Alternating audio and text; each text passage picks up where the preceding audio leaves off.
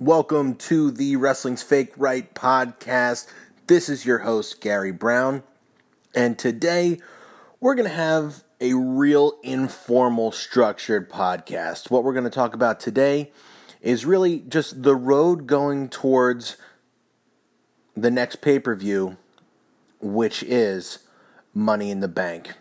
Money in the Bank, to me, is now solidified as a top five pay-per-view.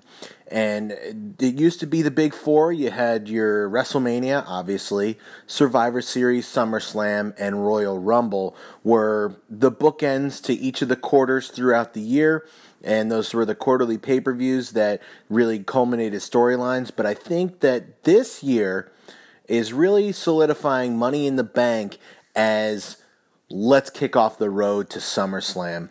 And this is this is going to be a proving ground for a lot of guys and gals that are in those matches.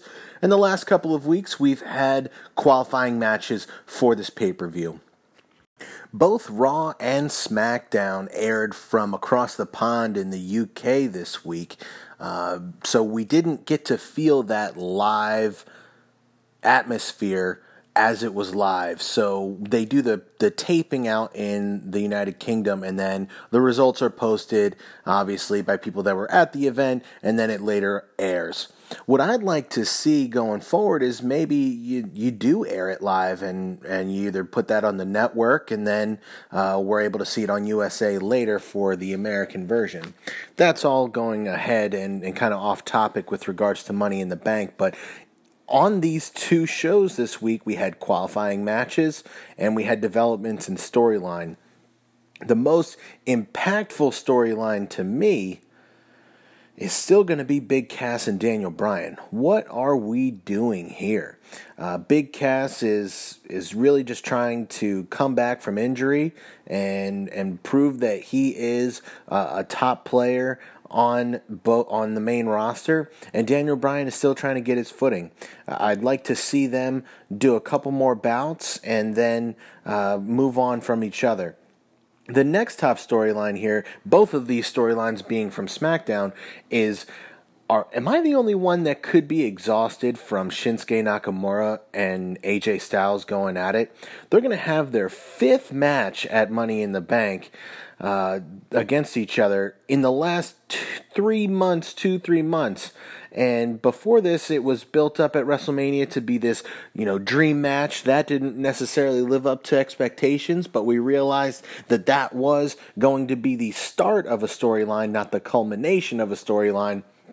But now, I just don't know how many times I can see people kick each other in the nuts. This last episode was a really great Um, use of the heel atmosphere for Shinsuke Nakamura. He acted like he got kicked in the nuts to distract the ref, and then ultimately got the one-up on A J Styles, so he controls the destiny of the stipulation for their Money in the Bank matchup. Outside of the ring, we saw another Money in the Bank matchup made here for Nia Jax and Ronda Rousey. They weren't even in the W W E universe when they made this matchup. They were out at a uh, P R event with N B C Universal. Some cameras caught an interaction of Nia Jax and Ronda Rousey where Nia Jax, the champion, challenges uh, the baddest woman on the planet for a title match at Money in the Bank. Uh, I think this is really silly. Um... for Ronda Rousey to get a title shot this early. I mean, obviously, Nia Jax is going to just obliterate her, right? I mean, she has the experience, she's got the size, she is the champion, and she made the challenge. Obviously, she's going to be more confident than someone in their second match ever going for the W W E Raw Women's Championship. One thing I liked about this was, let's keep wrestling alive outside of the ring. Let's do this more often. Let's go to other segments of entertainment and still be the characters.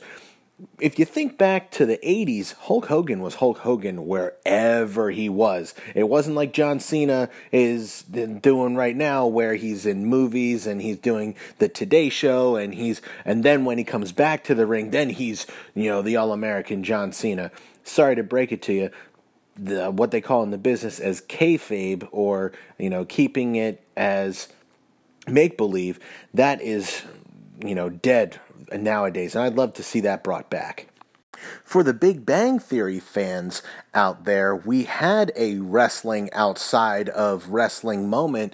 If you saw the episode where it featured Teller as Amy's father uh, of Penn and Teller, and actually uh, my fiance Erica noticed this. She said, it's really weird that he's still keeping up that character that, you know, doesn't talk. Well, this is wrestling outside of wrestling. This is his character. His brand is that he doesn't talk. Now, eventually, during the episode, he does say one word, which I, you know, did not like. I wish that he would have kept up the kayfabe, if you will. But wrestling outside of wrestling is entertainment. We had a real, sh- a real long podcast with the interview last week with uh, Jason Zoblin, so I'm going to keep this one real short just to try and keep your attention, keep you on your toes. My name is Gary Brown. I'm the host of the Wrestling's Fake Right podcast. I'm a mortgage broker and real estate investor in Southeastern P A. If you have comments or concerns about this podcast, please leave a comment below on the Facebook post that you found it. You are the true listeners. We care about you. Enjoy yourself.